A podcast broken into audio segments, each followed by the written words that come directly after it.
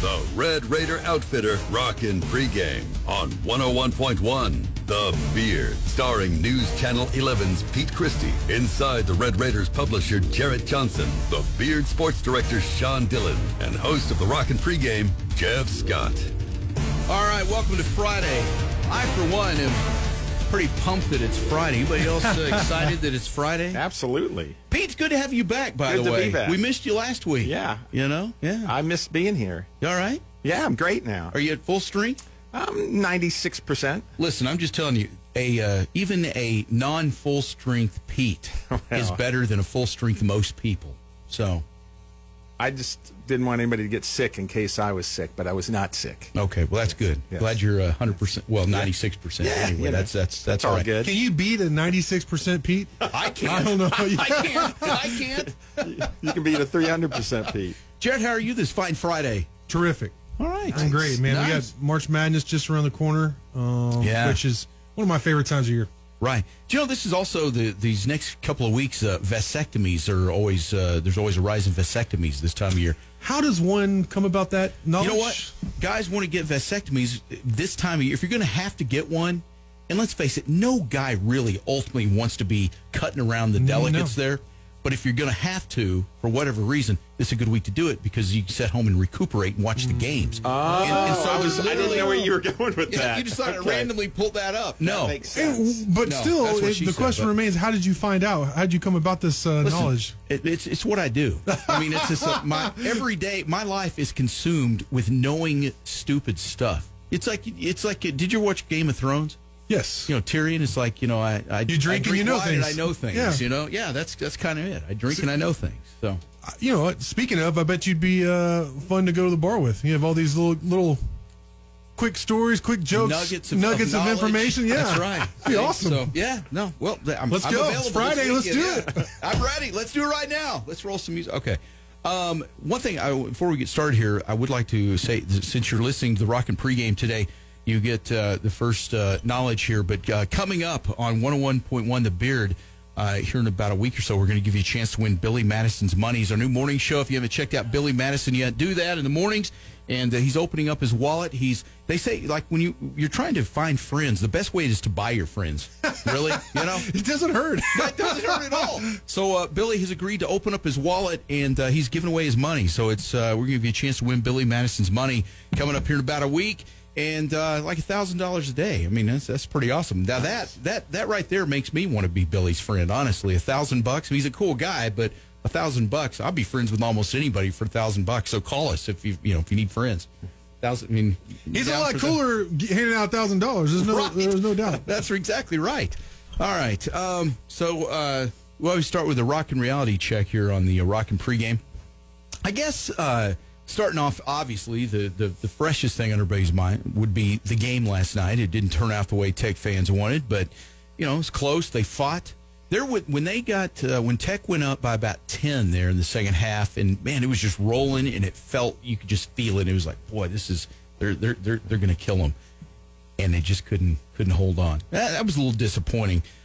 But I knew going into it, beating a team as talented as Texas three times in one season, that that's just you know, it's hard. man. it's almost unheard of. So I wasn't surprised. It's really hard when you only shoot 60% from the line, miss a bunch of layups, uh, don't score in the final four minutes of both the first and the second half. Uh, yeah, and then, like you said, all the other stuff that goes with it.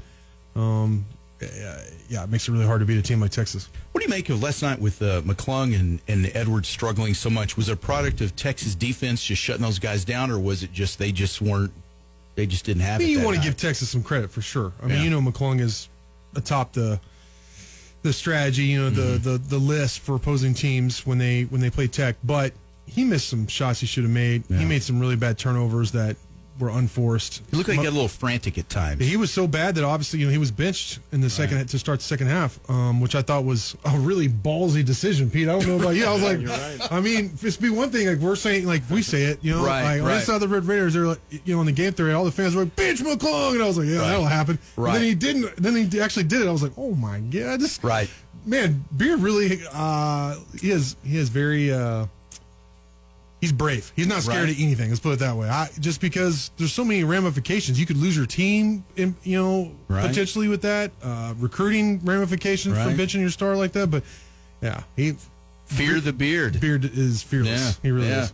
Yeah, what did that that shock you last night when that happened? Oh, absolutely. But I mean, I didn't expect. You know, I don't put a lot of weight in the in the Big Twelve tournament championship, whatever you want to call it. So I mean, now there's no wiggle room. You got the tournament coming up, the tournament. Yeah, Is Tech a five seed? Do you think? five or six. Yeah, Yeah, yeah. I always figure it. Do you do you not care about the Big Twelve tournament if you don't win it? And then you just it's sour grapes. Ah, we didn't care about that anyway. We've got our sights set on something. I else. truly mean, don't. do you really I, I not truly care? think I, re- I personally don't care. Yeah. Like from a fan's perspective, just watching it, do I Right. enjoy it? Yes, but Right, in terms right. of like your team, no. I mean, let's let's put it in perspective. If Tech had won the Big Twelve tournament, right. but lost in the first round of the NCAA tournament, I consider this season a failure. Right. But if they lost last night, now if they go on to the Sweet 16, I consider this season a success. That's how much it's weighed in my mind. Mm-hmm. That's how much I believe it's weighed in fans' mind. There's a big portion of college basketball fans that aren't even watching these conference tournaments. Right. They really only watch March Madness. I Yeah. mean, so I, I just I feel like um, it's it's not that big a deal. It would have been nice. They obviously were playing to win. They played really hard. I mean, it's Texas. You always want to be Texas. I'm not saying they didn't try hard. I'm just saying, is it a big deal? Nah. See, I always think that because I, remember you think back on the days when uh, the years where Texas Tech wasn't great at basketball, and they the only way they were going to get Mm-hmm. Right. into the NCAA tournament is if they won the Big Twelve tournament or, or the Southwest Conference tournament back in the day. But yeah, that was when you're really the tournament really meant something because you're trying to get into the big dance. Well, your But now season was Tech, you over know, with a loss, basically, Right, unless yeah. you're going to the NIT, which who cares and who anyways? ca- yeah, yeah, that's the ultimate. Who cares so there? Yeah, I mean, it was a much bigger deal. Now, my immediate immediate thought was, oh man, tough loss. Jeez. Yeah. On to the NCAA tournament. Like, oh Right, well, you know, yeah. who cares? Let's selection Sunday. Let's see, you know, what the matchups are going to be. Yeah. Do you think Tech has a better? Really, in, in all this for the Big Twelve, the, the the battles that the Big Twelve has been through this year, every single game, it seems like it is just a, a grind. You know, I mean, they're all these close games. So, does that favor the Big Twelve heading into the NCAA tournament? Well, yeah. Put it in perspective for Texas lot Tech, y'all. kids, yeah. Tech has Tech lost to a team outside the top fifteen. And I think I don't think they ten have. losses Yeah. by three points or less. Right, I and mean, even the, they're right the, there. the loss out of conference was to Houston, which is Right. a dang good team. You know, that's a Yeah. top ten team basically. So, I mean, you look at it, Tech is battle hardened. The whole iron sharpens iron and all that. Right. Yeah, you know, I'm. I think they're they're ready to roll, and the whole Big Twelve, that top seven teams, those top seven. We'll teams. get into more of this throughout the show, but yeah, just uh, now that we're talking about it, you know, you just get going on. it. But it's just like you know Gonzaga, obviously a very great team. I mean, they're very s skilled, very talented. But you know, people argue that you know they're not really in the in battles every game. It seems like they win just about every game by fifteen or twenty points. Right. Because that conference, they're clearly good. They're very talented. But how does that hurt them when it comes to tournament time, where every single game you're playing teams that have just been through the, you know, been through the ringer with it? Is that is that I mean, a if you get disadvantage complacent, it will it will bite you. I mean, Dev, that's why Coach Beard's always saying, you know, keep your chip, stay uncomfortable. All those things. He comes up with a new slogan every year, basically to not get complacent. You Yeah, know, so yeah. it's hard to get complacent in the Big Twelve when every game is a. You know, Yeah. I hate to, everybody keeps saying this, but it is like a fight every every game.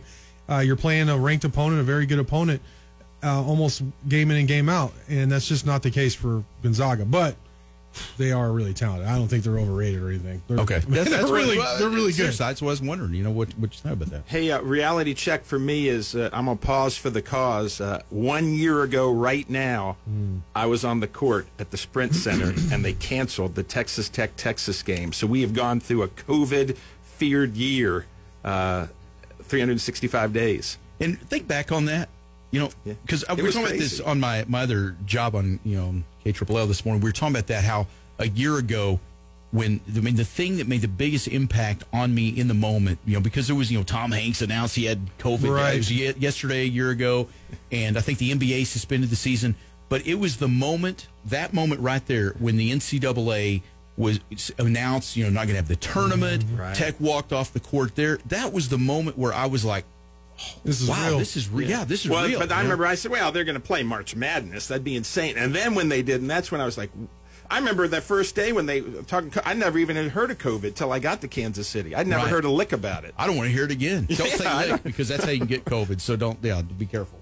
Is that right? Well, you lick something, you could get COVID. I mean, or not to mention a ton of other stuff too. But it just you know. Jeff's turning red. Just so y'all can't see it. It's rare, rare occasion here. All right, so uh, coming up next, let's get to, uh, right into some recruiting, man. That's always one of the most exciting things to talk about. See what's going on with Texas Tech uh, recruiting, specifically football, and uh, we'll uh, talk about, I guess, running backs. We got some news there, and uh, we'll get to that. And then um, uh, coming up a little bit later, uh, some more recruiting: the good, the bad, and the ugly. There's a lot of lot, lot of stuff to uh, unpack there. We've got uh, a new Rockin' 25 college basketball poll, and this is the time you want to be listening for our rocketologists Eric Haslam and Michael Hunter. These guys are experts in college basketball, and let's face it, we're all about to be spending a lot of time filling out a bracket here come Sunday evening. So you don't want to miss that segment coming up later on here. Inside the RedRaiders.com recruiting. All right, we're going to start with uh, running backs today, and uh, the running back room at Texas Tech really is probably one of the one of the better areas of It the is. team. I mean, really, that's it, pretty strong. And they did a great job of fixing up that room, fixing, adding to that position. Because this time last year, it was a major question for us. Remember, we were like, "Who's going to be the running back?" They got SaRodorick, and do they have another running back? Like a scholar? Like that was the question. They don't have a scholarship running back. Because it was then after it was it Ta'Zhawn Henry had left. Yeah, he and, left I to mean, Houston, which you'll see him in the Right, opener. right, you know, yeah. so uh, yeah, he left because I think he wanted more reps. But SaRodorick was better. Sorry, you know, Right. not sorry. Okay, you know. Yeah. See, that's why I always amazed at the guys that, you know, I mean, I look, I get wanting to play and everybody wants to play and all that, but sometimes it seems like it's it's become so easy for guys to just go, well, okay, I'm going to leave. You know, and and look, I you don't fault anybody for doing what I mean, make your decisions. That's cool, but it does seem like sometimes you know there there's a lack of wanting to. Well, fine. I'm going to show you. I'm going to work my butt Yeah. off, and I'm going to be the guy. You know, and it makes Yeah. everybody better. But they just bolt. You know, so Yeah, and you know, and everyone always feels like, oh no, what's going to happen? But then Right. look, Tech added Chadarius Townsend, former former four star guy from Alabama. Yeah. Uh, they moved Xavier White from. And by in- the way, is he back? Yes, Or, he's okay, back. Okay. they're all back. That's that's the thing is like Yeah. Townsend's back, and you know he's a guy that like I wish we could have seen him more. You know, he was either hurt or, or unavailable for one reason or another. Um, you know, nothing in terms of grades or anything, discipline, nothing like that. But I'm just saying, uh, without being giving away too much of his his business. You know what I mean? Right. Uh, either either he was hurt or unavailable at times throughout that crazy COVID season last year, uh, and he didn't. We didn't really get to see him a lot. And but he came in with a reputation for being a you know straight line speed guy, and he had been, played receiver at Alabama, uh, former four star guy. But he was really good between the tackles. He's a back foot plant and get up field kind of guy, which you know those are the running backs I really like. Uh, So him, SaRodorick is in my mind, he's one of the top three or four running backs in the conference. See, that's what I was going to ask you that because, y- you know, when you see, because I think, you know, maybe we get to it here in a little bit, but just it's like the two of the strengths of the team right now running backs and linebackers. Yeah. And, and I'm like, are these like strengths when you compare to other teams in the conference, or are these strengths compared to Texas Tech in the past? I mean, you know, what? I'll, I'll say this: with Sir, in SaRodorick's case, he would play for every team in the Big Twelve, like UT and OU. He would play. I'm not saying he Mm-hmm. Would start right. Iowa State, but he would play. There's Okay. no way he's not playing. That's what I'm talking They about. would want Yeah. him. You know, Okay. uh, he's one of the most explosive players in the Big Twelve. He's probably him and Ez, the receiver, um, are probably your two most explosive players, proven players right now on, on your team. The only thing with SaRodorick is can he stay healthy? You know, he gets banged up, and that's just kind of part of playing running back too. But he, ha- if he's if he's unavailable, then he can't produce those explosive plays. But each of the last two years, he's read he's led the uh, you know he's been the leading running back in terms of rushing yardage for Tech, and uh, you know he's produced some really explosive plays and some good games. I mean, you think about that long run against Texas he had. Where you thought the game was over was like 75 yarder. You, you know, he had, he had some other like really explosive plays throughout the year, and I just he's he's better than I was expecting. He's he's a, he's uh, your bell cow, one of the best players on your team. He's an all Big 12 caliber player. And then you have, like I said, Townsend, Xavier White, who if he could just learn to avoid some hits, you know, like Yeah. uh, he was actually very productive. But man, he took some big hits. You can't, you're not going to stay on the field getting hit like that. I mean, I just, yeah. you know, I mean, I, I respect guys that'll take those hits, but it's a skill. It's a running back just- skill. yeah, he runs yeah. very upright, which is okay as long as you have the vision and the ability to wiggle at the end. It's not you can't take those direct hits from Power Mm-hmm. Right. Five. Even the Big Twelve, who doesn't have the rep on defense, those DBs and linebackers will light you up. There's, I don't think anybody listening would like to go out and take one of those hits.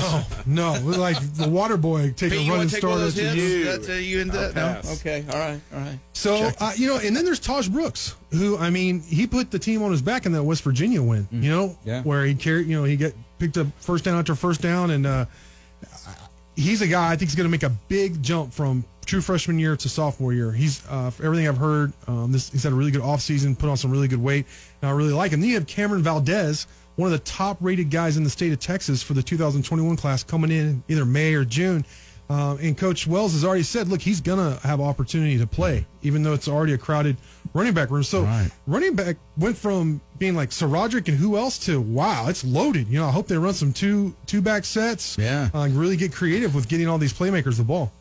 Yeah, that that that'll be. it's funny how the running back room kind of went the same way as like quarterbacks, where you're sitting there going, "Gosh, Yes. quarterbacks, man!" And all of a sudden, now you got a lot of quarterbacks. They're like a year later in the in the exact same scenario. We're like, uh, Right. what do they have? And then like, wow, that, some. Not bad. Like a year from now, imagine Shough, Behren Morton, Donovan Smith. You know, like, Right. You know, all hopefully all of them with some seasoning here. Uh, you're like, man. Mm-hmm. They're pretty stacked. I hope who's going to transfer. I hope they can hold on to these guys. You know, that yeah. kind of conversation. And you know something like that Oh, will probably yeah. happen. It's just the way it is It these is. days. But um, can't take it personally. Nope, you know? that's just like you said. It's it's it's easier than ever to uh, just pack up and leave instead of compete. Right. But I think some of these guys, the Donovan Smith, obviously his dad's on the staff. I know we're talking running backs, but and then uh, Behren Morton is the kind of guy who doesn't run from a fight. You know, Right, So right. and he's son of a coach too. Yeah. So and Tyler Shough seems like he's he's coming in to to play. You know, not to Right.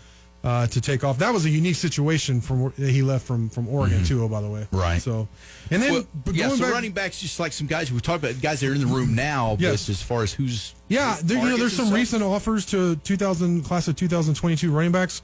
Um, Bryson Donnell, um, you know, neither one of these guys do I feel like, oh, uh, is Tech definitely going to land? Tech doesn't have a commitment for this 2022 class. We're going to talk about that more next segment. They're the only team in the Big 12 who doesn't have a commitment in this class. Uh, like I said, we'll get into that next Yeah, segment. we need to talk about that. We do. We, we, we can't uh, we can't avoid that uh, elephant in the room. But you know, uh, they're they're sending offers out. They have over uh, they have 93 offers out, and these two running backs, Bryson Donnell uh, and De- DeAnthony Green. From what I've gathered from them, I mean, recruits always say nice things. You know, like I'm, I'm I cover Texas Tech, so you know, but I don't feel like they're close to committing or anything. They like them, they like the staff, but both these guys, like, I mean, Green has offers from Baylor, Colorado, Iowa State, Minnesota. Uh, he has several Power Five offers. You know, um, he's a 5'10", 198 pound running back uh, from Newton. Uh, you know, I, I hope they can continue to develop the relationship with him, but I'm not ready to say, oh, Tech's about to land a running back. They have offers out there. These are the two most recent ones. Uh, you know, Bryson Donnell, he's from Tyler. He's from Tyler Legacy. We used to know it as Tyler Lee. Okay, they had to change uh, their name. Oh, is that because it was named after Robert Lee? Is yeah, that- Robert oh, yeah, Lee, we yeah, can't have that I these know, days. Yeah. I, I know. Hold out a statue. I was hesitant to bring that up because I knew. I knew you know Jeff me well, don't you? Yes, Yeah. Right. but he All has a dozen offers. You know, Colorado, Houston, Kansas, th- those types. So he has other options as well. Um, both these offers came like earlier this earlier this month. So, I mean, it just seems I know it's not late, but it's later than some of these other teams that have been Right. recruiting them. So, What if Tech doesn't get? I mean, what if they didn't get a running back recruit in this class is that is that disaster? Is that a problem? Give- They should you get a running of- back You got a lot of guys, but you should get a running back every cycle, as far as I'm concerned. Yeah. Um, but you know, so like none of these guys, I, I think I don't think there's a senior on the team. So, Yeah. I mean, all the guys in your room right now could come back, Mm-hmm. and then Valdez isn't even on campus yet. I really like him. I mean, he's he seems like the complete back. So you think he? Do, do you? I mean, would you be more surprised if he didn't play, or if he played? Well, I you mean, look what- at it. You know, I mentioned Tahj Brooks in that West Virginia game. Um, you know, Coach Wells was asked like, "What happens if Tahj Brooks goes down?" And he like he was the last scholarship guy on the roster. You know, like we had that yeah. was available. Running back, and man, you they just go down. You know, because Yeah. just by the nature of it, you're getting hit. You know, Right. so uh, you need as many as you can get. Really, you need four legitimate scholarship running backs at at a minimum. That you can play to get through a season, and Mm. Right. don't forget that was just a ten game season, not a twelve game season. So, That's true. Yeah. uh, yeah, I think he's going to play absolutely, right. and I would be shocked if he didn't. Um, not only just to get him some seasoning, but also I think they're just going to flat out need him at some point. Right. Okay. All right. Well, it's uh, good news in the running back room for sure. All right. When we come back here um, inside the Red Raiders recruiting, more of that the good, the bad, and the ugly. We're going to cover it all when we return. Inside the RedRaiders.com recruiting. All right. Some more recruiting here. We uh, delve into a little bit further here. The good, the bad, and the ugly. And I think all, all three are represented here. Let's start with the good. Yeah, the good. And, you know, I, some people kind of balk at this, but I think, look, this is my job. Uh, I cover recruiting, I have for almost a decade, specifically with Texas Tech.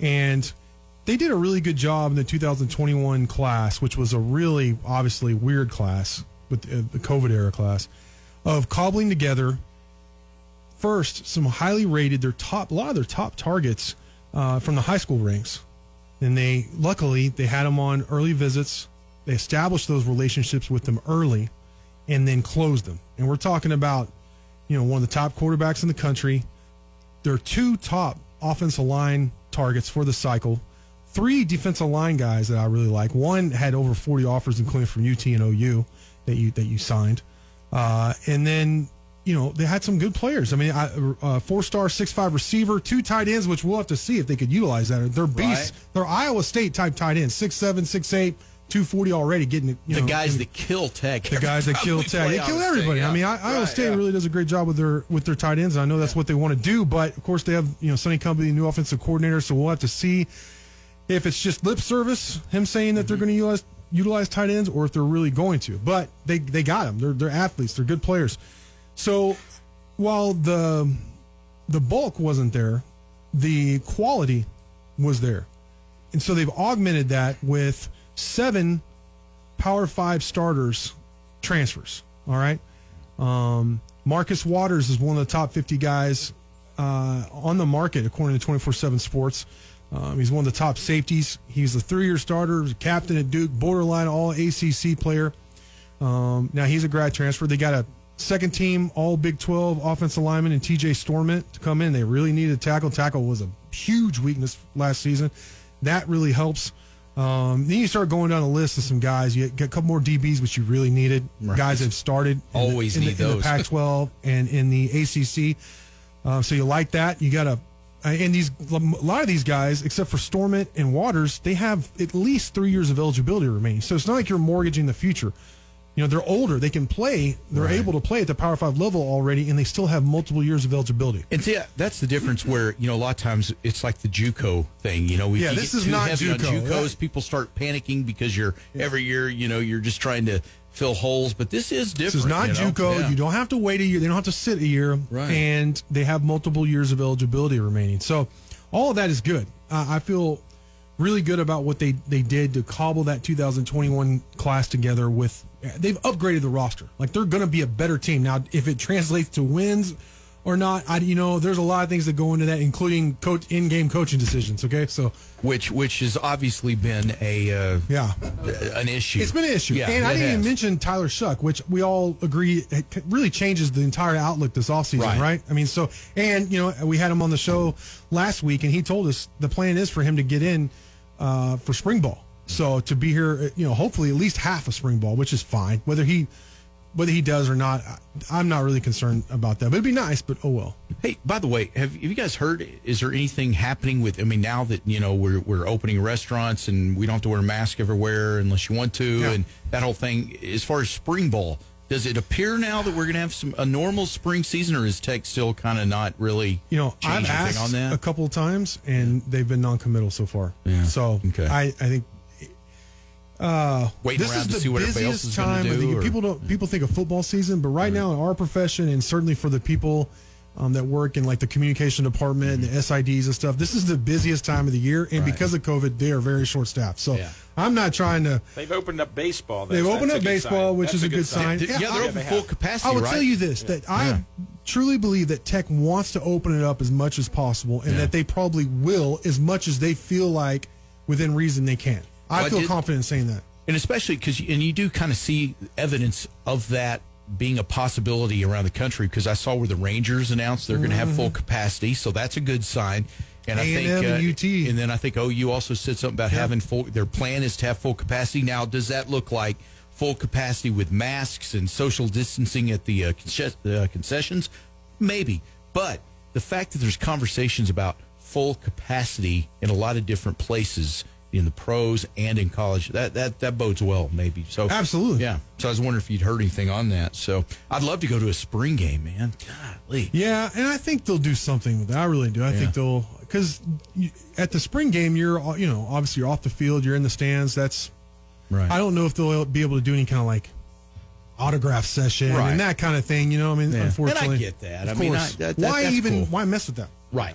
You But- know, and in terms of like media getting access, I don't know because for and it makes sense to me from their perspective. Why invite that chance that Right. someone gets sick, and then with contact tracing, then your spring ball's wrecked, and you didn't get a spring last year. So I'm not like it's out of their hands whether they believe philosophically they should or not. right. Once someone tests positive and there's a tracing, you know, it can wreck your spring. So I, I get it. I mean, I do. But you do have to ask if you go into a big room and you got like if you're in there Mm-hmm. and they make you wear a mask and you're let's say you're 12 feet away, you're Right. double social distance, Right. And the player has a mask. I mean, come on, nobody's getting COVID in that situation. Let's be real, you know. I mean, I don't disagree with you. I'm just saying that's the the realities of navigating the public. Everybody's scared to be the one that makes the mistake Right. or something. I mean, yeah. you can't just say, "Oh, we got COVID." Oh, well, these guys, it, they're not even have the sniffles. I mean, that may be what they believe, but you can't say that publicly. You know, I mean, All right, so, So- where are we? So we covered the good. Are we at the bad now? We, yeah. So what's the bad, is uh, that they had one offer out to a 2022 quarterback this cycle, and it was late. It was the Nick Evers. We talked about it, I think, two shows ago. Yeah. A Flower Mound quarterback. He committed to Florida. All right. So now you don't have an offer out. And you got to like quarterback is one of the first guys you want to get committed because they help you. Look what Baron Moore. I mean, he committed. yeah, they're always recruiters themselves. He yeah. committed over a year before he signed in December. You know, we're past it. He he committed what would have been last October. All right, so um, and he was a, uh, he was great in terms of helping you recruit a, a lot of those guys that I, I just mentioned um, in in the good part of it. So right now you have no commits. Period. You have no offers out to a uh, uncommitted 2022 quarterback. Um, that's bad. you know, what I mean? That's, that's okay now. Uh, but somebody could say, okay, yeah, you say it's bad, but with the way the transfer portal is these days, so couldn't Tech just find another guy like Chuck? They could. I think though, you want to sign at least one high school quarterback every cycle. I mean, I, at least one. I mean, a lot of the good programs are getting two. You know, because you hear like, oh, he doesn't want to compete with Behren Morton or Dom, you know, whoever. You know, I, I don't buy that. When you look at well, just look at Nick Evers. I mean, Florida's got several Behren Morton type rated guys on their. You know, Yeah. almost every guy, especially quarterbacks, think they're the best. They Right. should. You want that. You don't yeah. want. You don't want. Yeah, you want the alpha male. You, don't, want them, like- beta guys with man buns being your quarterback most. Let's face it. Right. So uh, that's bad. I, I think there's a guy named Richard Torres who I think they're at the maybe the butt sniffing stage right now in terms of. Wow, there's sounds not a- like was Joe Biden recruiting for Tech now or what? okay, we're getting way too political. Wow. Too. I'm putting a mask on. There you go. Am I frightening you, Pete? I'm sorry. I'll stand over here. Jeff's um, having fun though. I guess he's in his element. He's having It's, fun it's a good Friday. I feel good today. So, all right. So the butt sniffing stage. So they're just kind of looking around, see is it could this guy fit into our program? Six six has a pro- big arm. South San Antonio. He has some pretty good offers already. I don't know if Tech's going to end up offering him, but they're at least that's the uh, a guy on my radar immediately after Evers committing to Florida. Now, now is he a guy? You know, if Tech is somewhat interested, but is he a legitimate Power Five target? Yes. Or okay. All No, right. he already has Power Five offers. Okay. I mean, he does. So, like I said, six six. He's not. Well, I, I don't like that. He's not a. He's not even a, a Shough, a Tyler Shough, or a Behren Morton in terms of as a runner. He's a pro style guy. He's a pro style guy now. On his film, him moving around the pocket to create extra time. Yeah. So if you're accurate enough, um, if you have a big enough arm, and you can buy time by just moving around the pocket, it's okay, I guess. But I still prefer the dual threat guy. Right. You know, um, I, what I really like is, well, Pat obviously is the model, but Right. uh, uh, e- even a guy like Jet with his skills, but with, I don't know. Who would be a Nick Shimonek type, I guess, like head, you know, like Let, let me ask you this question. You, you always hear that term pro style. Yeah. But then when you see the, I think the, the, you know, the NFL, the game seems to be changing somewhat to where you, you see a guy like Pat Mm, Well, Mahomes. how about He's pocket not- passer? How about pocket passer? 'cause That may be a Pat's better way to not really a typical pro style quarterback with his Oh, no. ability to do Oh, all no, those yeah. things. So it's like the game is changing. So do you think that you're going to see a time where the pro style quarterback it could take on a different meaning for when you're evaluating guys, right? Because you might see more guys being the pro style may be more like Patrick Mahomes and less Right. like a guy who's six It's, six. it's probably an drop back. outdated term. I probably Yeah. should say pocket passer. That's what we list on twenty four By the way, I'm, I'm not I'm not judging your use of terms. I'm just saying is that something you could How see. dare Yeah. you? I know. How I know. dare? No, I know. no. I, I actually, I thought uh, your point was valid. I was just Yeah. working it out as you Yeah, say. Your point is valid. What philosophically, what I believe Mm-hmm. is that in today's game, you have to be able to buy time. Right. now, whether it be by like this guy I'm talking about, Richard Torres at South Mm-hmm. Right. San Antonio, who can move around the pocket. Pat Mahomes again is an extreme example, Right, yeah. uh, of being able his athleticism, moxie, uh, his vision, Mm-hmm. and then he's got a generational type arm, you know, Right, yeah, uh, yeah. to go with it. Uh, that's unique. But you have to be like like Tyler Shough is like for example the transfer coming in is capable of if everything's covered. You know, there's no no option uh, in terms of any receivers open. It's third and seven. What do you do? Mm-hmm. Do you throw it out of bounds and punt, or are you able to tuck it, get the first down, move the chains, and then keep Right. keep the drive going? Create He's able to yeah. tuck it and run and move the chains. Yeah. So okay. It's interesting the evolution of the game, though. It oh really yeah, it is. you know. changes. I tell you what, recruiting is so different. Like you talk about changing like, in terms. Like when I when I got here in 2013, 2000 yeah 2013, recruiting was a completely different animal than it is now. Mm-hmm. With the transfer portal, obviously with COVID the way it's been, um, the way they use Zoom and FaceTime now. I mean that really is like when I got here. What you did was you called the high school coach and you said, "Hey, I'd like to speak to this guy that techs recruiting." Now. I mean, I, ne- I almost never do that unless I just want, you know, some background information on a recruit. Right. And that's after way, well after the butt sniffing stage. uh, but now it's like, I mean, I, I message, a text or DM with guys, and then you're, there's FaceTime and Zoom, and that's really all Right. how you recruit. I, I almost rarely actually talk on the phone because Right. who does that anymore? Right. time? Ain't nobody got time for that, you know. So I mean, if I'm interviewing 20 recruits in a week, I'm not having a conversation with all of them and doing everything else I had. And and them too, they're busy as well. So By the way, is the butt sniffing is that an official term in the recruiting it's world? Is it- on the side. Inside the Red Raiders, there's Okay. actually a board called the no, no. It's I don't know. That's just that's just one of my things. Like, I know, but I get it. I get it. you know, it, it seems it seems to hammer the the point home Right. uh, when I when I say that. Like, you no, know, it really is just like we're just exploring options. We're just Right. kind of checking each just other kind out. of checking each know? other out. Yeah, Yeah, I yeah. I don't know. I got you. So now you're to the ugly, right? Okay. And I think this is important. Because the bad was sort of ugly. So what's was bad. ugly? The bad was sort of. This is really ugly though, and you know what's interesting. Bottom line is Texas Tech doesn't have a commit for the 2022 class. That's a fact as of right now. All right. Now, you can look at that cer- like several ways. One, I mean, it's a long time till December, right? I mean, yeah, a long time. But on the other hand, um, you look at you always say, Jeff, and I like that you do this. Let's not compare to like Tech in the recent past, or the past in general. Let's compare Tech to the rest of the Big 12. So, just to give you an idea, Texas Tech is the only team in the Big 12 that doesn't have a commit. Oklahoma, which uh, comparing Tech to Oklahoma, okay, you know, but they have seven commits. Texas, kind of the same thing. Uh, they have six commits. Now, Oklahoma State, this is a program you should be competing with. and know? you have to to be have any success. Yeah, You yeah. That's it. Uh, they have eight commits. wow. Baylor, eight commits. Kansas, five commits. And that's with you know firing Les Miles and having and just being Kansas in football alone. God, so the top four are all the top 15 nationally. And you don't have a, you're not even like, if you go to 24 7, you go to Inside the Red Raiders or 24 7 Sports and you look at Big 12 rankings, Tech is literally not listed because they don't have a commit. There's nothing to list. Golly. So you look at, you know, Kansas State is sixth. They have three commits. TCU two, and then West Virginia only has one. Uh, Iowa State only has one. So, you know, okay. But Tech doesn't have one. Okay, so so you see that, and and you know, fan, you sit there and you look at it and you go, well, gosh, man, all these other teams that are similar to Tech have all these commits. What the hell are we doing? What is what does Matt Wells say about that? Is he Well, actually, or he, what? yeah, I mean, he was on Kirby Hocutt's radio show on Wednesday, and I think I, you know, I heard him say he's not concerned about it. So, so you got you hear that, and I'm like, okay, there's one of two things. I would, as a fan, I'm sitting there and I go, okay, well, you're not concerned. So either you're a dumbass, or you know, you're trying to put on a brave face. I would rather him say, look, you know what?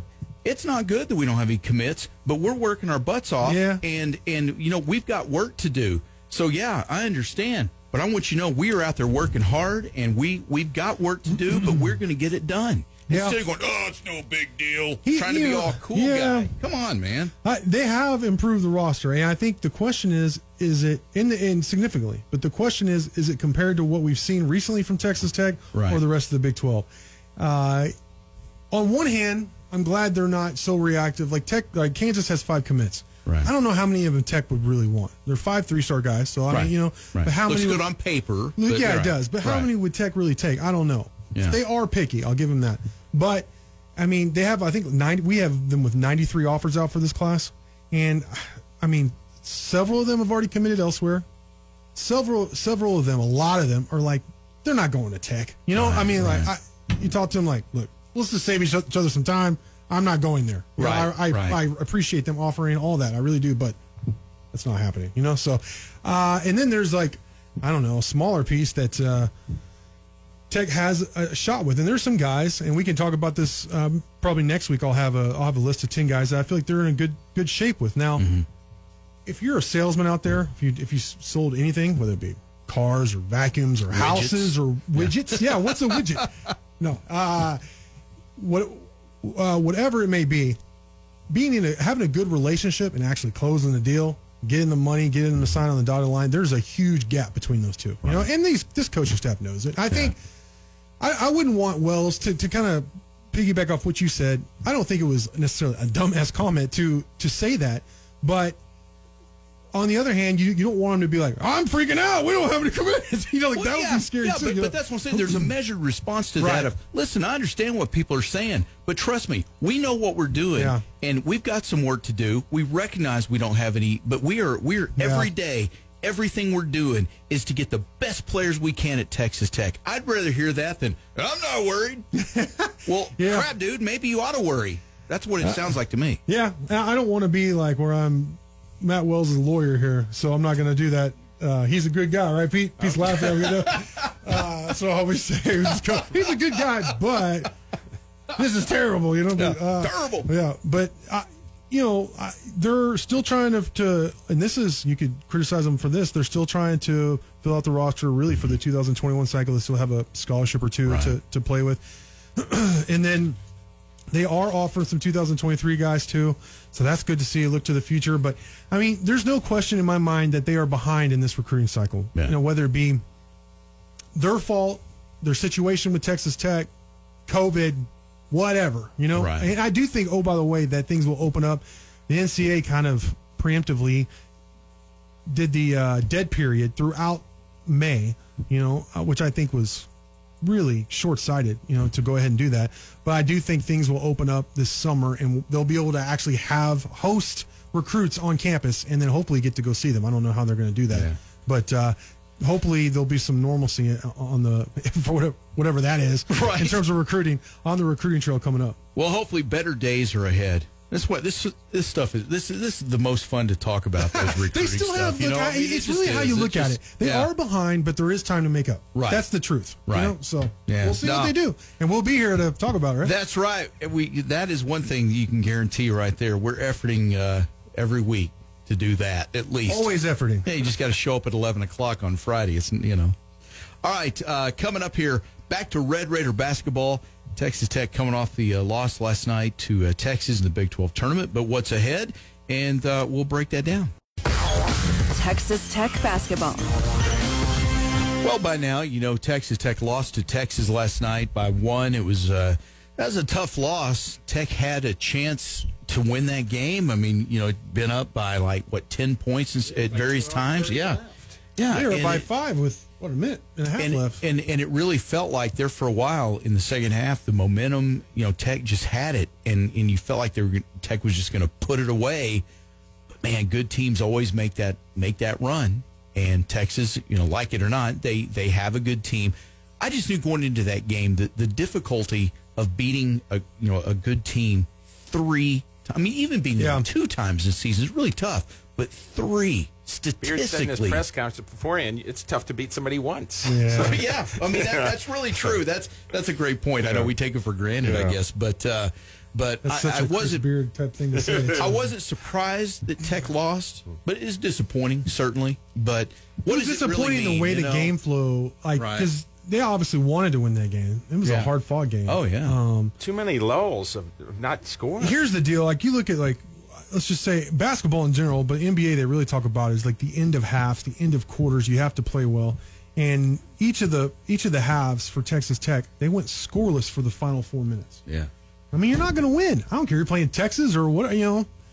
Abilene Christian, you would have a hard time beating them if Right, you go right, those yeah. the long those it was long probably stretches. a tournament team, right? Right. Still, yeah. So I'm just saying. But I know what you're saying, uh, yeah. No, I mean, it, well, they were up eight, and then you blink, and, and Texas went on a 12-0 run. They're up four at the half. yeah. So like I said, I mean, at the end of the half, you blew that big lead.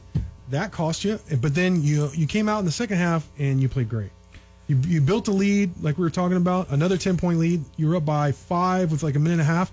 Texas outscores you six to nothing eh, over that last minute and a half, and you go four minutes not just without scoring from the field, but without scoring. You're just, I mean, that's not going to work. Then you throw in there all those missed layups, which I mean, obviously plays a part in the not scoring. And then 12 for 20 from the free throw line, 60%. Coach Beard said it himself in the post game. That ain't going to work. See, You know, that's the against thing. They've had you that get- problem yeah. all year, though. Yeah. Yeah, And, and you're right. And they have. And when you get down to this kind of play, I mean, tournament time, NCAA. If Yeah. you're not, a, if you can't make free throws, you're not winning. And That's just it, it it was is. worse than the stat will tell you too, because I don't know how many front end one on ones, but I think at least four, if I remember. And it was my understanding there'd be no math, but I don't know what, what that all would be. But I mean, that's almost like it's, to me, it's like a turnover. Yeah, you make another couple of free throws in the game, you Right. win the game. You know. Well, yeah, It's I mean, just yeah. make those four front end. Forget the fact that you get four more. You know, I mean, let's just say right. you make half of those free throws. Yeah, you win the game. So, Pete, what do you make of? It, it, last night was one of those games where you know guys you count on to be the guys. You know, it's like Kyler Edwards, who has played well recently, and Mac McClung all season long has been one of your better scorers. He hasn't and all. been great, but Max struggled but recently. he has. But, but yeah, And but I'm saying uh, over the season he's been Yes, you know, no, he's been he one has, of the top guys for sure. But when you get down to crunch time, you go to those guys like that, and they they just you know both of them. It was it was a struggle last night. Yeah, I mean, they, I think they both had seven points, and uh, you know, uh, not good shooting. But you know, Mac McClung, he'll score twenty-one game, and then he'll, you know, only have like six or seven. Yeah, Yeah. so it's just you know they're consistently inconsistent. Yeah, that's right. that's a good way to say it, especially Yeah. with Kyler, because Kyler seems like when he's good, he's really good. He when went he's off that bad, one he's game, yeah. terrible. I mean, he was he was really bad. And the thing with McClung is he's probably your worst defender. I mean, he has his moments, but he's just not. He Mm-hmm. Well, he wasn't known as a great defender he coming to wasn't, anyway, but it's not right? just his athletic ability. He gets lost. I don't know what it is, but he loses his guy a lot. Uh, but so when he's not scoring, he turned the ball over a lot. I think he had at least four turnovers. I mean, he just really struggled last night. But then Kyler Edwards is really known as one of your better defenders. and a leader on the team too, a he calming influence. struggled in, on defense. Now, a, a recurring problem, a consistent problem for Tech has been perimeter defense. And Texas lit uh, Tech up for 42%, I think 11 to 26 from, from deep. That was a big part of the game. And a lot of those came when Mac McClung and Kyler Edwards, at least three of those threes, Edwards helped on somebody who did need help. They had two or three defenders on the ball. You had a guy like Matt Coleman or that Furby's dude, who of course had a career career game, you know, Yeah. basically, or at least season game against Tech last night. Left them wide open. You just you can't do that. You're gonna lose. You're gonna get bounced from the tournament doing that kind of stuff. So d- w- that you bring that up because it does seem like all season long Tech has had a problem defending the three because teams always shoot the three well against Tech. It seems like, and, and it's almost like the way Tech plays defense with the switching The and all. help- the when help team, yeah, in that constant switching and Yes. all. When teams start spreading out like that. And there's so much more distance to cover, to Mm-hmm. switch, and to get over. And guys, it you know they get open. And if you have any shooters at all, that's, that's really been a It's why problem. for Tech. And chemistry are important. You can't have a guy just messing up, making a mistake. It's akin to like an offensive lineman missing an assignment and giving a free run on your quarterback. It's just the same kind of thing um, uh, on the basketball court. And like I said, when you when they do that consistently against good teams like Texas or you see in the Big Twelve like a Baylor, they're going to bombs away. They're gonna, they're going to blow you out basically, Right. Or at least it's going to be the reason why you lose. Um, they actually did, had a nice stretch there here late in the regular season before Baylor, obviously, who hit like 83s that game or whatever it was, NCAA record threes. Uh, and Kansas, even though they lost, Oklahoma State uh, and TCU, Iowa State, and Texas before the game previously, uh, they all they, they did a really good job, much improved job on perimeter defense. But last night was a step back in that Right. regard. Okay, so a couple things real quick. It seems like Oklahoma State is a team in the Big 12 that's Yeah. really coming on at the right time, make it make a run in the tournament. What do you think is where what is the ceiling for Tech? I mean, look, obviously you make a run. I mean, anything could happen. But I mean, realistically, where do you think Tech goes in the NCAA tournament? Sweet What would you sixteen. be? I think it all Yeah, depends on what I matches, but I think this. I've said this b- since before the season started. I thought, and I, I feel the same way. I think this is a Sweet Sixteen team. Okay. We mentioned a lot of the negatives, but Terrence Shannon's come back. He looks great. Yeah. You're getting real contributions off your bench from Clarence Nadolny. You see that dunk that didn't count? Yeah. Woo! Way I got me out of my chair. I was Right, like right. flexing and stuff. I was, I was excited about that one. And then uh, Tyreek, you know, Reek Smith, uh, he he's bringing things to the table. Both on, Peavy?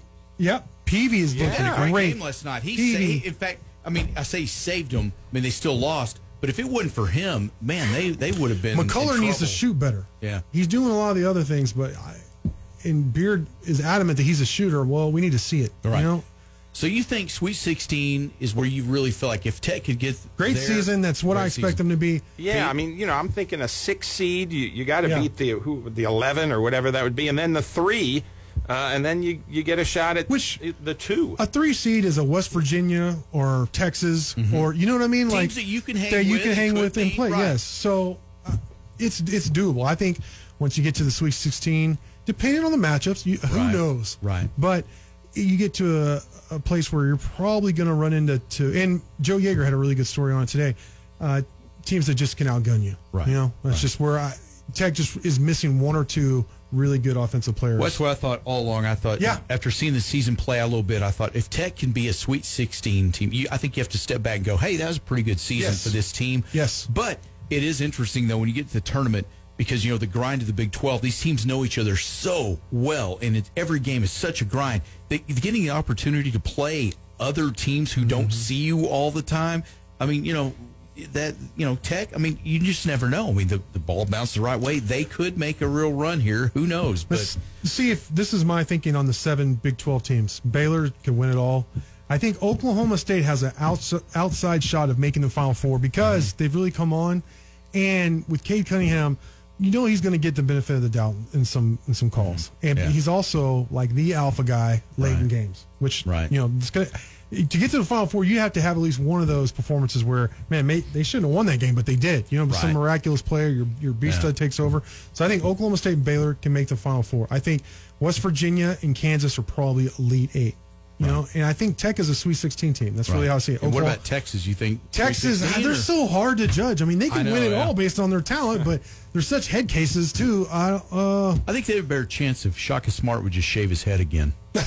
he looks like a completely know, different person, right? Yeah. He's totally different, man. It's amazing, but Yeah. uh, no, you know, I think they're probably a Sweet 16 or Elite Eight team. Yeah. You know, I mean, and Oklahoma's probably a Sweet 16 team as well. They just don't have enough offense. Right. So- and, and it's sketchy because sometimes if they're really on, they got three guys who can really shoot and Yep. score. But if if they don't, they're a good defensive it's- team. right? Well coached, just not all that. on that night. Yeah, you're right. Yeah, But they're just there's just something missing, like Tech. You know, they're very similar, really. They I mean, really are. Isn't that true? Yeah. All right. So, uh, well, there we go. It's uh, man, it's it's one of the best weeks of the year coming up, though, man, with the uh, tournament selection and those first round games and It's- schools it's you never fun, heard man. of who win pull those Right. upsets. That's I know that it is. It's it's one of the greatest weeks of sports, man. I love this week. All right, we come back here. Uh, we'll get an update on the Lady Raiders. Uh, the season over, is over, but uh, Pete will have the season wrap up, and uh, you know, just maybe just you know thoughts about you know how this season went.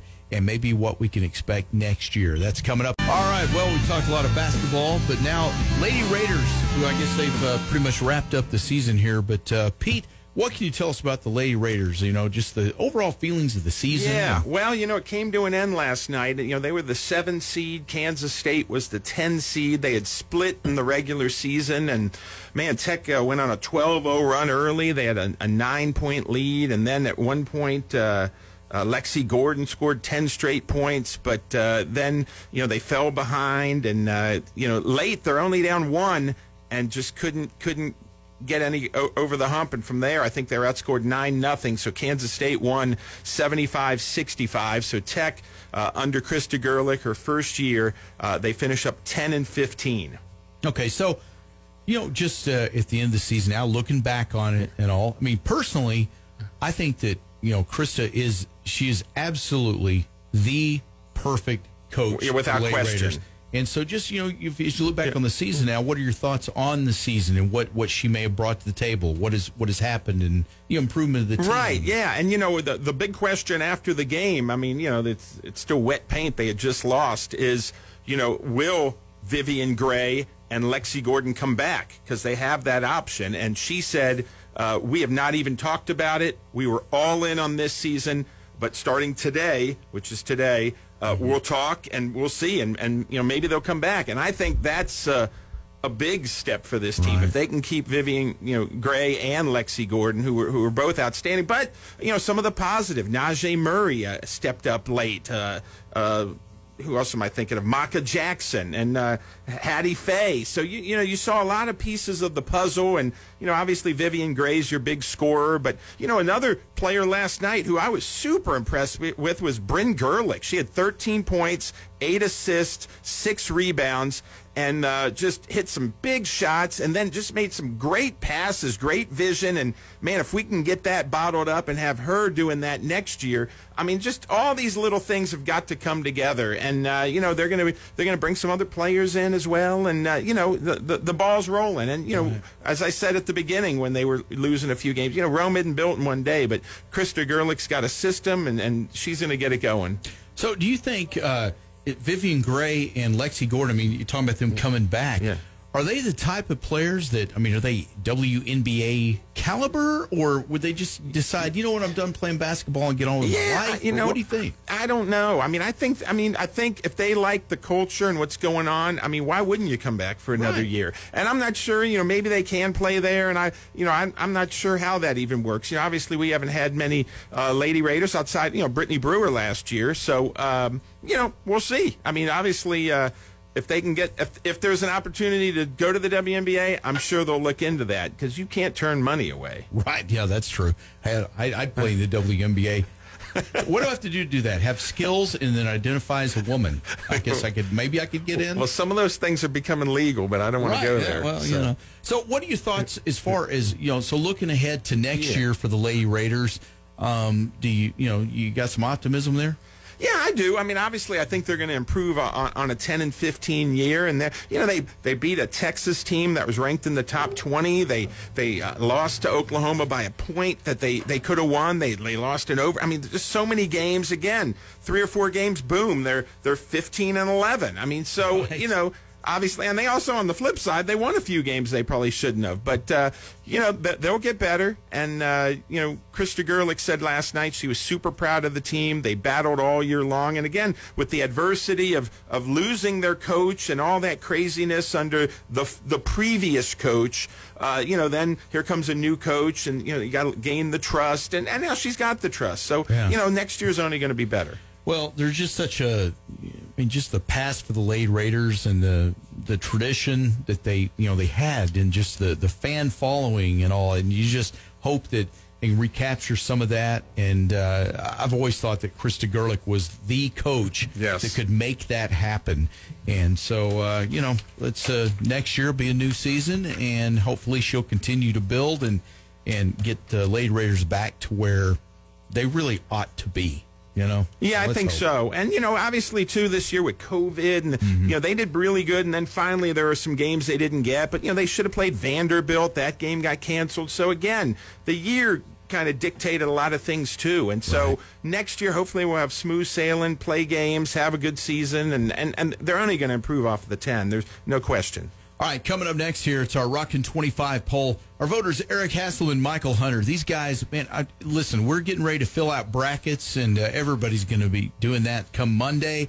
You don't want to miss this segment coming up here in just a few minutes. All right, coming up here, we'll unveil this week's Rockin' 25 college basketball poll. But I do want to give uh, some props to Sean Dillon here on the show, who is listen. We, we got this thing we, we all got involved in. What's it called? Tally site. TallySight.com. And it's and it's like yeah, tallysight.com, and it's all these people that talk, uh, you know, college basketball and everything uh, every week, and you start picking games, and it's really like bragging rights across the country. And Sean is like ranked this week number five in the entire nation. So for how picking did games. he hack the system? I know. change the results. Yeah. He's a master cheater. I know. So we all know that. Right. So right. how's he Look, look at this. Overall leader. gaming TallySight? So he's trying to convince Pete right now. It's just, yeah, I don't Pete, know how he Pete does knows. that. You can't beat Pete. Pete knows. Everybody knows that. that Sean I'm hacked sure the you know site how somehow. to rig the system, Right. Sean. There you go. Killing me. Anyway, Sean, but what, however But you've congrats. done it, Yeah. congrats for Hey, being man. number five in the entire nation. I mean, we're talking how many Happy people New are on Year, here? buddy. Like hundreds.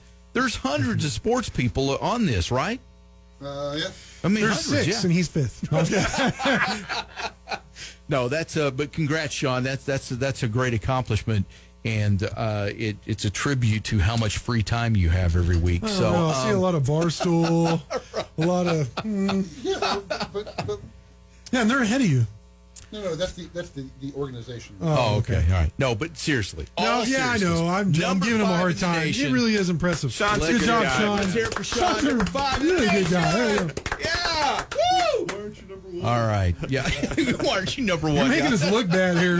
Fifth. Come on. God, now we sound like your wife, probably, don't we? How come you're not number one? yeah, I tell you, you can't ever win. Anyway, that, that's that's pretty cool, Sean. Because yeah, I, I don't. Even, I'm probably not in the top 1,200. So, all right, um, it's uh, all right. We move along here. The Rockin' 25 is our own top 25 of college basketball, voted on by college basketball's brightest fans and media. It's time to reveal the Rockin' 25. All right, here we go. This is when it's fun to talk all this stuff, man. Everybody's getting ready to fill out a bracket. It's championship week, and our rocketologists help us understand the latest Rockin' 25 college basketball poll, as usual. Analytics consultant from HaslamMetrics.com, Eric Haslam. Also, owner, editor, and founder of the ACC Basketball Report and podcast. That would be Michael Hunter. Which part of championship week, other than Michael forgetting to put in his entry into the Jerome, has shocked you the most so far this year? You know, I'm not really shocked by too many of the results so far. You've had some unexpected teams come through the conference tournaments. You saw Appalachian State win the Sun Belt Conference. You saw Mount St. Mary's win the Northeast, and then you saw Drexel win the Colonial. Nothing really sh- shocking from my perspective. I guess the most shocking thing would probably be the first half, the WCC final between Gonzaga and BYU, and the fact that Gonzaga actually was down double digits at one point in that game. I think they trailed by 12 at the half, but they turned around, got their act together, ended up winning by double digits. But you know, overall, I haven't seen anything that's too surprising at this point so far. First of all, I put in my picks uh, for the Jerome, and I just did it incorrectly. Apparently, I missed a step, It- which which is terrible because I love the Jerome. I was really looking forward to participating in the Jerome. Unfortunately, sometimes I have a propensity to be a moron, and unfortunately, that struck at the wrong moment. You know, I don't really have any surprises, as Eric said. It was it was interesting to see a Notre Dame team that struggled all year come back against a Wake Forest team that's also struggled all year in the game on a 17-2 run and actually pull that victory out. That was fun. I guess I'm going to use this time to, to speak about this archaic rule that you have to wait a certain amount of time before you're eligible to make the NCAA tournament. If you make the move to Division One, and I'm talking about North Alabama, then you need to be eligible for the conference championship. You need to be eligible for a Division One NCAA tournament. This team is 13 and 11 in the ASUN, which is a pretty respectable program. Makes a run all the way to the conference tournament championship, And Liberty basically wins the tournament by winning the semifinal game because of some archaic rule that says North Alabama is not eligible to, to make the NCAA tournament for a certain amount of time as they transition to Division One. I. I think that rule is completely blasphemic. We've seen it with Merrimack last year, and they had a good team. Unfortunately, they kind of missed their window. And now this North Alabama team kind of hits their stride in the conference tournament, and we, we, we punish that because this is their first year of eligibility you know, there are many things where NCAA basketball needs to be more progressive. There are certainly bigger issues where the NCAA needs to be more progressive, but this is something that needs to be rectified and should be easily rectified and, and be be gone away with for sure. So let's release the Rockin' 25. Gonzaga has all but one first place votes for number one. Baylor grabs a first place vote for second. Illinois jumps Michigan for for third and fourth, and Alabama stays at five. No big surprise in the West Coast Conference Championships as Gonzaga wins going away after a double digit deficit against BYU. Which team is built to, to be the Zags kryptonite? You know, it, it's funny because every week Eric and I talk about the kind of the hot new team on this show. And for probably the last three, four weeks, we've kind of, I'm not saying it's us, but I'm saying we have bad timing.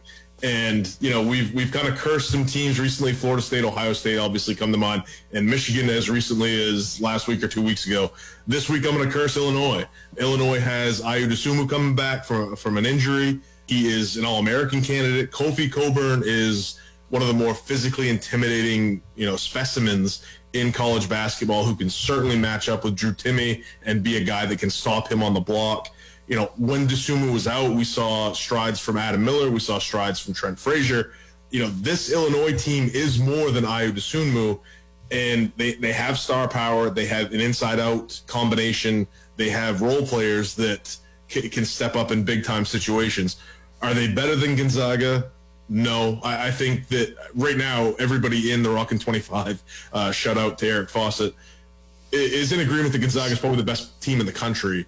But if I was going to pick one team right now that's hot and playing well and is getting even better with their own star back, it would be Illinois, who's hitting their stride. They're getting Dosunmu back. He's being healthy, and they've shown that they have players in place that can step up in big time situations if needed. And I'm going to agree with Michael. I think to beat Gonzaga, I think you need to be long, you need to be quick, you need to be athletic, you need to have experience, you got to be able to shoot the ball. And Illinois right now is second in field goal percentage. They're 12th in three point percentage. They're very balanced as a team. They're ninth in offensive efficiency, eighth in defensive efficiency. And, you know, Baylor has a lot of the same traits. They're number one in the country in adjusted three point percentage, number two in offensive efficiency, very solid defensively. But as Michael said, I got to go with Illinois over Baylor because Illinois defends in the paint a little bit better. They're top 50 in near proximity attempt rate defensively.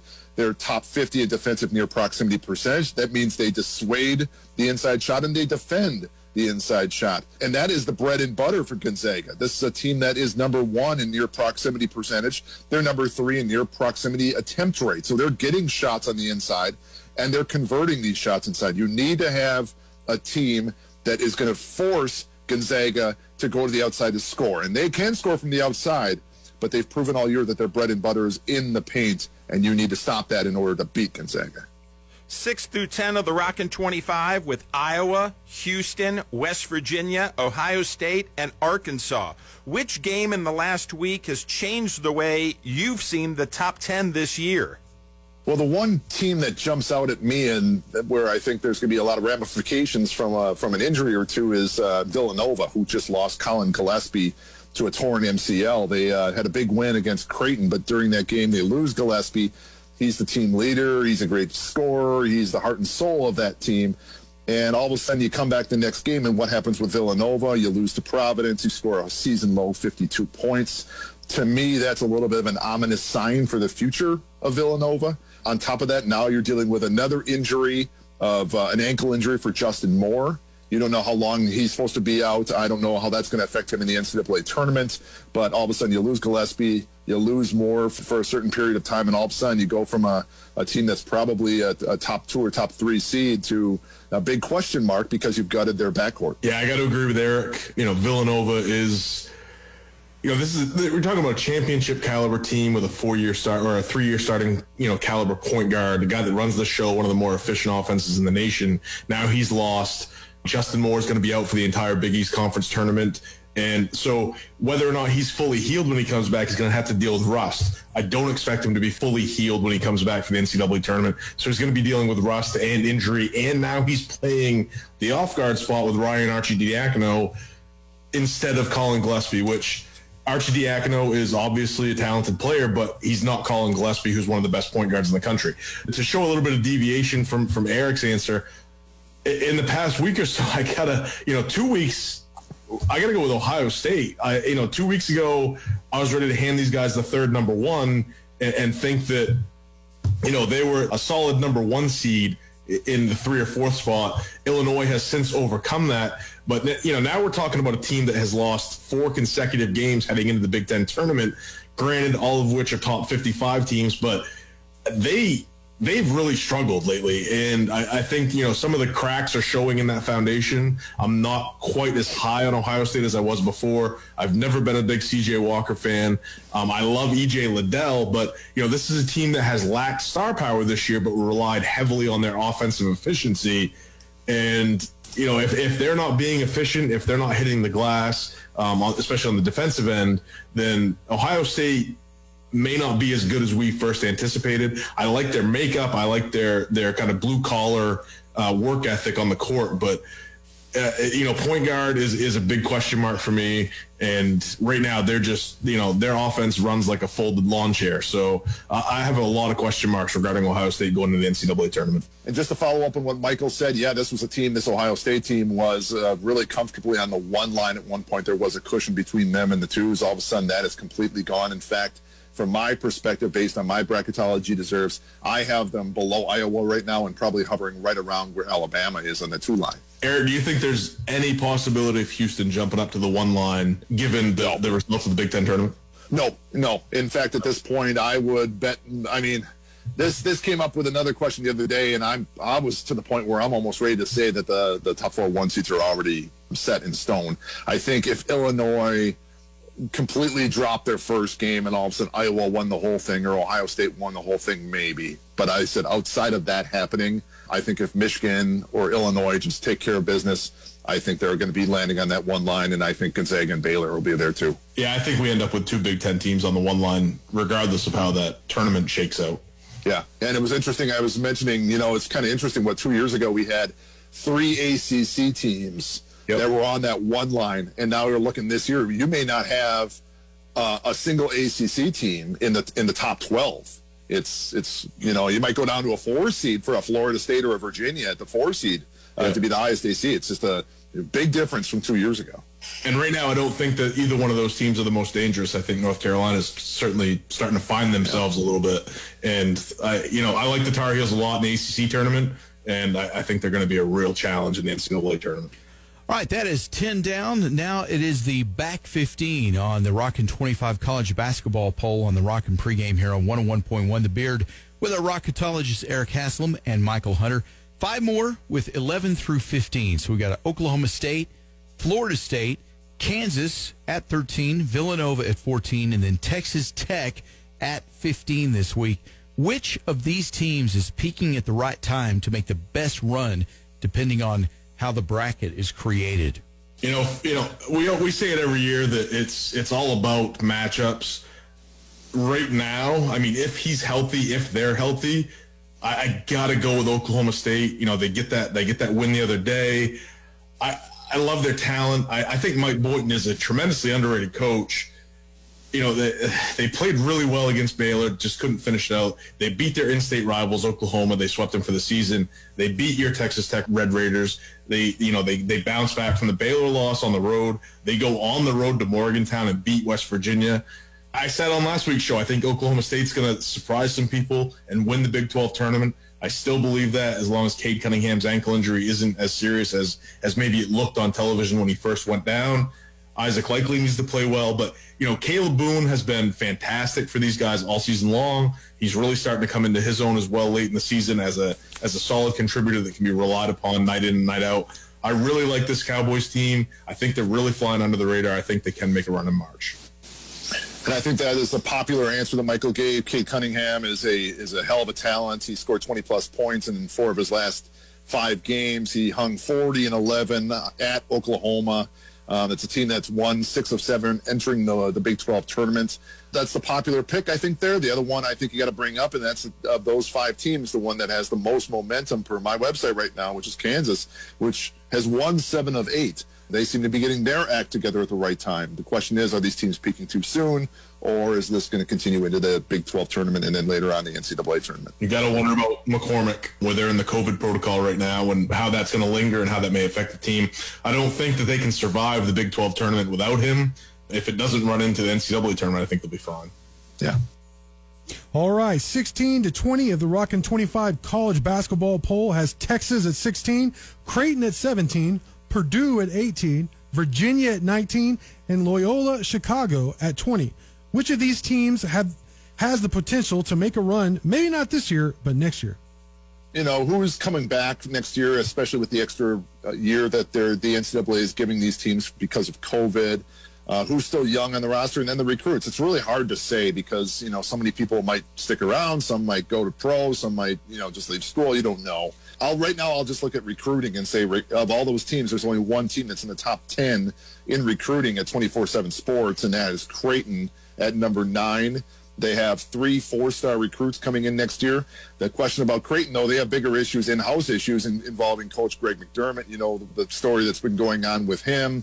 I've I've heard some people in Creighton think that he's not even going to stick around and he's going to leave, so that changes things as well. So at this point, it's anybody's guess, but I can just tell you that Creighton, of those five, Creighton is the best recruiting class at this point. Yeah, for me, I'm looking at Texas, and I feel bad about it because we have this debate. It feels like a decade now. Is Texas back? I, I can't answer that. I, obviously, they're improved this year. I think we can all agree upon that. But uh, as Eric alluded to, this whole free year situation that we have, imagine this Texas team with its two top scorers coming back, along with Matt Coleman. Um, Greg Brown, who is a super freshman, ha- has not really performed, I don't think, well enough or been impressive enough throughout the entire season to warrant him jumping pro. That's not to say he won't do it because people do it all the time. But if Matt Coleman and Jericho Sims decide that they want to come back for another year, I mean, this team is, is a team that can potentially return their top nine guys. You know, Royce Hamm is a guy that, you know, you look at his statistics, two points and two and a half rebounds per game. This guy is incredibly valuable to this team, gives them quality depth in the front court. You know, we all have questions about Shaka Smart's coaching, but with if you're telling me that once again you can roll out a team with Andrew Jones, Courtney Ramey, Matt Coleman, Greg Brown, Jericho Sims, with Kai Jones and and and Jose uh, Febres coming off the bench, I, I gotta think that that they're going to be better than they were this year, and they've been pretty damn good this year for really you know as much credit as we don't give them. Shaka Smart has done a good job this year, and Texas is a very good team this year, certainly improved from years past. So you know if everybody if people decide to come back, even if two of the three decide to come back, I think Texas could be an absolute force next year for sure. The Final Five has uh, USC at 21, San Diego State, Oregon at 23, Virginia Tech, and Colorado at 25. Why is the Pac 12 so disregarded by college basketball fans? I think it's just that they're, you know, they routinely have low-ranking teams that kind of drag the conference down. This year, I think if you look at my rankings, you have three teams that are ranked worse than number 100. Only two teams in the top 25. Last year, you had a couple teams that were uh, in there that were worse than number 125, and it was horrible back in 2018-19 when you had four teams that were worse than 100 and one team in the top 50 that was it. And i think this will kind of come and go. I mean the west coast used to be uh, the place to be for basketball and then it shifted over to the east coast. You have ebbs and flows. It's just at this point i think some the, the culture probably has to change with the pac 12 right now because the east coast is where everybody wants to go. The pac 12 has to give players the reason to come out there and perform and right and the last few years they've just been a step behind the rest. I mean, can the answer be as simple as that the Pac-12 just isn't good? I mean, the ACC has made the ACC has made a the ACC has Hall of Fame coaches all over the place. The SEC has made it basically a mandate in their in their basketball programs to hire better coaches. the the Big 12 has fantastic coaches in place. So I'm not saying the Pac-12 coaches are bad, but there's been a like a lull, I guess. I mean, it, it's no longer the, the the cool thing to do to go to the West Coast, right? I mean, now you have schools like Tallahassee, New York City. I mean, even schools in the Midwest are out recruiting the West Coast at this point. And when you look at the Pac-12 this year, no team really stands out. I mean, Oregon currently sits at the top of the conference, and if there was ever a team that is just dying to be upset in the NCAA tournament this year, it's the Oregon Ducks. You know, Dana Altman's done a fantastic job in years past, but but this year's Oregon Ducks team is ripe for the picking. USC hasn't played anybody seemingly all year long. Colorado is kind of a one man show, but he's really good.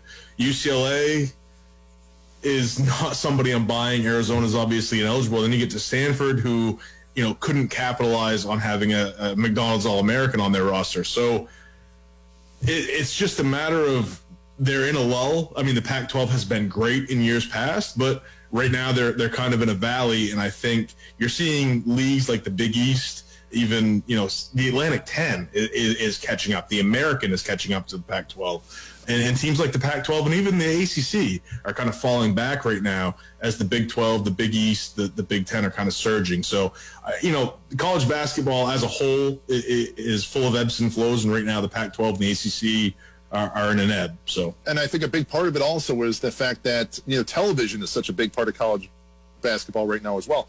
And with, when you have the East Coast games starting, I mean, I'm in the Central Time Zone. I can only imagine what it's like for people in the Eastern Time Zone because there's times for the Pac-12 in my time zone where the tip is nine nine thirty. People who, who are basketball fans are going to get their fill of basketball, which is two or three hours, and then they're going to probably turn off the TV. So you have to give people a reason to turn on the TV at 10 o'clock, 10:30 at night to watch a game. And I'm sorry, Washington State versus Cal or Oregon State versus Stanford or Utah is just not going to do it for me. Even if you mix in and say it's going to be UCLA against Washington or USC against Arizona State, it's it just doesn't do it for me. The style of play, there's nothing there that draws me in that makes me want to, you know, turn on the Pac-12 for dessert after I've just had a full dinner of the Big East, the Big 12, and the Big 10. Just it, that's just the way it is. Yeah, I can barely make it to a nine o'clock tip on an ACC game.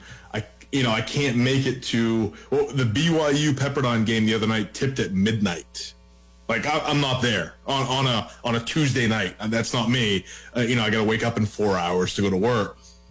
They don't get the exposure now. Whether or not the, that makes them good or bad teams, there are certain ways to to investigate that. But whether or not we've seen them, the Pac-12 just doesn't have many good teams this year. I mean, that's well. I think it. I think it does translate, Michael, because in, in these, if these guys are not getting the exposure, the television television exposure, they don't want to go play there because they. No, I, yeah, I agree with right. that. I agree with that. All right, so we're uh, breaking down the Rockin' 25 college basketball poll with our rocketologists Eric Haslam and Michael Hunter. So others receiving votes this week, it's BYU, Clemson, Drake, Florida, Georgia Tech, Louisville, Maryland, Missouri, Oklahoma, St. Bonaventure, Tennessee, UConn, Winthrop, Wisconsin. So initial ballot results from the NCAA selection committee, you got 25 teams automatically voted into the field. 46 teams under consideration of the board includes regular season champs. Plus, uh, with 37 at larges, only 12 teams remain for the bubble. Which teams may not find their name called on Selection Sunday? Well, in my opinion, the obvious one is going to be Drake. Drake has a a really nice record. I mean, they they finished 25 and 4 in the Missouri Valley. They ended up you know, despite all the injuries, they went to that championship game in the MVC and ended up losing to a very good Loyola Chicago team. I think a lot of people thought, you know, if they were going to lose two of three to Loyola Chicago, that was going to bump them up because of their lack of quality wins. I think over time, as a result of that loss, they, they kind of remain in the field. The problem that Drake has is that a lot of teams that are lurking beneath them, including teams that are in the Mountain West Conference, like a Utah State or a Boise State or a Colorado State, they have opportunities for big impact wins. Syracuse in the in the ACC, Seton Hall possibly in the Big East, Ole Miss in the SEC. These are teams that if they they still have those opportunities for impact wins. And granted, yes, to be in at large, you're going to have to lose a game. But what I've learned over time is that these impact wins mean so much more than losses. You saw what happened with Michigan State, where Michigan State loses a big game against Michigan, and people go, okay, well, they just maybe drop a spot. But all of a sudden they beat Michigan and they shoot up all of a sudden from borderline into the field to a full fledged nine or 10 seed. So I think that works against a team like Drake. They, unless they could schedule somebody last minute, which I don't think they can really do, you're kind of sitting there just hoping that all of these teams that are beneath you in the bubble are somehow going to lose in the conference tournaments. And when you look at the Mountain West, you look at Utah State, you look at San Diego State. You, by the way, San Diego State's easily in, but the other the other three, Utah State, Boise State, and Colorado State, they're going to be you know trying to score big victories. And when they score big victories against each other, it's going to resonate, and it's probably going to make one or two of them climb higher than Drake. So it's going to be a. I think it's a real tough situation for Drake right now. Yeah, I'm gonna go with I'm gonna go with an Atlantic 10 team. I, I feel bad for Travis Ford. I always thought Travis Ford was a, a scapegoat at Oklahoma State. He's gone to St. Louis. He's had a tremendous amount of success, but St. Louis has been dealt a bad hand this year in, in a COVID-stricken, you know, kind of season. We're talking about a St. Louis team that has a a tournament worthy roster. They they have a, uh, a, if you watch them play basketball, and I'm talking about the eye test, not looking at them and Warren Nolan. This is a tournament team. They are good enough to compete in the NCAA tournament. They are good enough to gather a win at least in the NCAA tournament. But this is also a team that has been struck down by the COVID pandemic. They went 34 days without playing a basketball game in, in this season. You know, they finished the season 14 and 6. They lose to St. Bonaventure, who I think is the best team in the Atlantic 10. And they just didn't have the opportunities to play a full schedule. You know, they, they have, you know, they're two and two against quad one teams, two and two against quad two teams. Granted, they have two quad three losses. That's terrible. That's not something that's going to work in their favor as far as the NCAA tournament committee is concerned. But this is why I, I'm I've grown to embrace metrics in recent seasons, but I'm also a very firm believer in you need to watch basketball games to assess the talents and the abilities of certain basketball teams when they're actually playing basketball. St. Louis is a tournament team. They will not make the tournament, and I think that's a travesty. Hey, fellas, where can people find your work? As always, you can find me on Twitter at ACCBR1, ACC Basketball Report Podcast on Apple Podcasts, Spotify, Amazon, and Pandora. ACCBasketballReport.com. And per the usual, people can find me, my ratings, my rankings, my projections, my bracketology over at HaslamMetrics.com. Otherwise, you can find me on Twitter going hashtag analytically final at, at HaslamMetrics. And by the time we talk next week, the madness will be in full swing. Our thanks to Rockin' 25 voters Eric Haslam and Michael Hunter for breaking down the analytics and the teams. The Rockin' 25 college basketball poll available at 101thebeard.com. We'll start breaking down the tournament next week.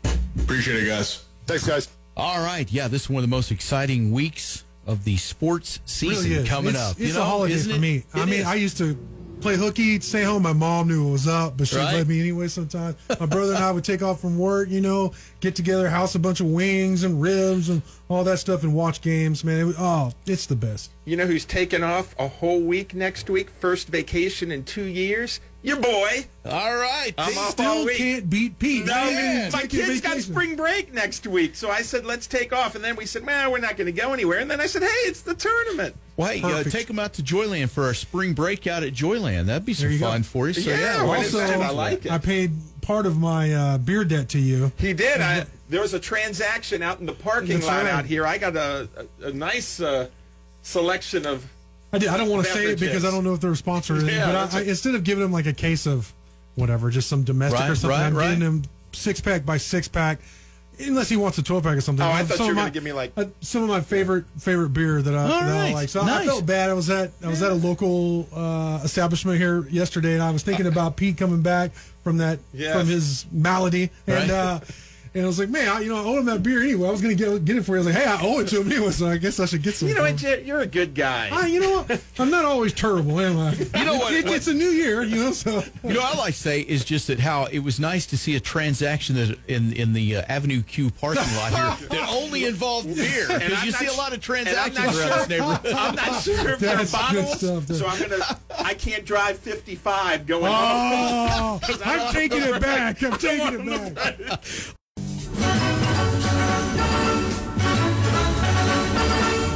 Red Raider Baseball. Keep your hand on your gun.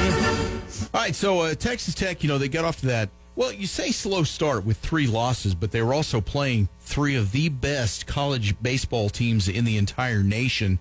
In fact, I think Arkansas now is ranked uh, ranked number one, I believe. So, you know, you, you think if you're going to be one of the top teams, you you got to. What's that thing you always say, Pete? You To got to be, the man. man, and- you got to beat the man. Right. So you would have you would have you would have liked to have won at least one of those games in that that opening series this year when you're play, playing the SEC teams there. But anyway, so Tech opened with three losses, but since then, uh, Red Raiders taking care of business. They've been on fire, but they are playing.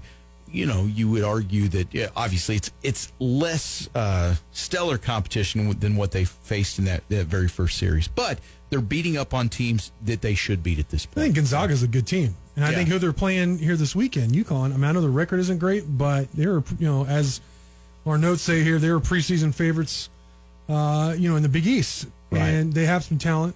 Um, so it's going to be interesting. But, I mean, 10 in a row, I don't care. That's Yeah, that's impressive. I mean, they handled their business And after you got you're slow in the start. middle of a 12 game homestand. We're not even in the middle. You've only played two, so you got 10 more straight at home. I mean, UConn, I know Oklahoma State's coming in, and South Florida will be in. So, you know, some good competition. I think Oklahoma State is when we're really going to get our first Right. like idea because those first three games. Look, I give those teams credit for being tech, but Mm-hmm. I mean, come on, coming off COVID. I'm not making excuses. I'm just saying there were some maybe unusual plays that we wouldn't see if if those teams faced off maybe even now Right. or two weeks from now. So in Oklahoma State, uh, when that series happens, that's that's on my radar big time. I Right, can't wait yeah. to see uh, how Tech does there. And and we understand. I guess Tech Tech baseball. I mean, they're really they're ready to open it up, and it's going to be full on. Every fan that wants to get in there, Yes. and so yeah, that's that's, That's nice to hear. Yeah, that's that's really that's good news for for those of us who like to get out. Uh, the rest of the folks, you don't have to get out, but if you like to, then you know it's certainly the opportunity is going to be available. It looks And like. that's big in terms of a home field advantage because there is Oh, yeah. anybody's been out there, you know, there, there's a big home field advantage there at the law. And I mean, we talk about the USA and the basketball team, but man, Right. It's it's huge for the baseball Yeah. team too. And they're Well- all early games this week. So 2 2 2, and then Yeah. 10 a.m. on Monday. Okay, so two today, two Saturday, Sunday, 10 a.m. Monday. There's some time changes there. Man, I'd love to. Uh, I'd like to just knock off work early on Monday, and this week. What a great week! Week next Go watch week, baseball yeah. at 10 a.m. on Monday, and then blow off the rest of the week when the NCAA tournament starts on Thursday and Friday. Yeah, that's, Hopefully our bosses aren't listening. Gotta Greg. like that. Yeah, yeah. That's yeah, yeah. We were just kidding about that. If you are, we'll be here devoted to work, 100. percent All right, Texas Tech baseball. That's uh, that's good. Did you say something else? No, I think Oh, I'm, I'm thought that excited. was you. know, just to, I'm, I'm, you know, there was that game against Texas State. They were playing in uh, Minute Maid Park, and man, Braxton Mm-hmm. Fulford, the Monterey kid, just crushed two pitches. Uh, you've had Nate Rombach hit some big home runs, and Cal then Conley Jace- in the field, man, has made some Right, amazing right. plays. yeah. Like, And then you know Jace Jung. I mean the the Jung name uh, is is stellar once again. Just uh, Yep. just you know the, they're hitting the ball. The pitchers have stepped up. So and they're doing what they're supposed to be doing. You know when- when they uh, that those first two teams came in, they scored like 66 runs in four games. home run and, derby, man. Yeah, and so you know then they're they're coming back in some of these games. And Gonzaga, you know, had them on the ropes a Yeah. couple times, but man, they came in late in the eighth inning and got runs and, and won. All right. Well, uh, Texas Tech baseball this weekend again, two o'clock today. The next game, uh, Dan Law. Full Court Press. Four questions, no hedging. You're on the record because it is the full court press. Jeff, how many home runs will the Red Raiders hit versus UConn in this four-game series? All right. I know I I keep uh, overestimating things here. I'm going to say they're going to get four for the series. Okay, Pete. Lady Raiders will win how many games next year? Oh, you know, they had 10 this year. I think if Lexi Gordon and Vivian Gray come back, I'll, I'll bump it up to 16. Wow, Jarrett. Red Raiders will be a what seed when Selection Sunday releases? yeah, it's either five or six. I'm going to go with six. Okay, for all three of you, What will be the surprising story we'll be talking between now and the end of the year? Surprising sports story. Surprise. I'm, I'm going to say that there's going to be full capacity for football. Wow. All right. Pete? Surprising story. I'm trying to I think. know. Red, Red, Red Raiders win eight games? Football? Oh.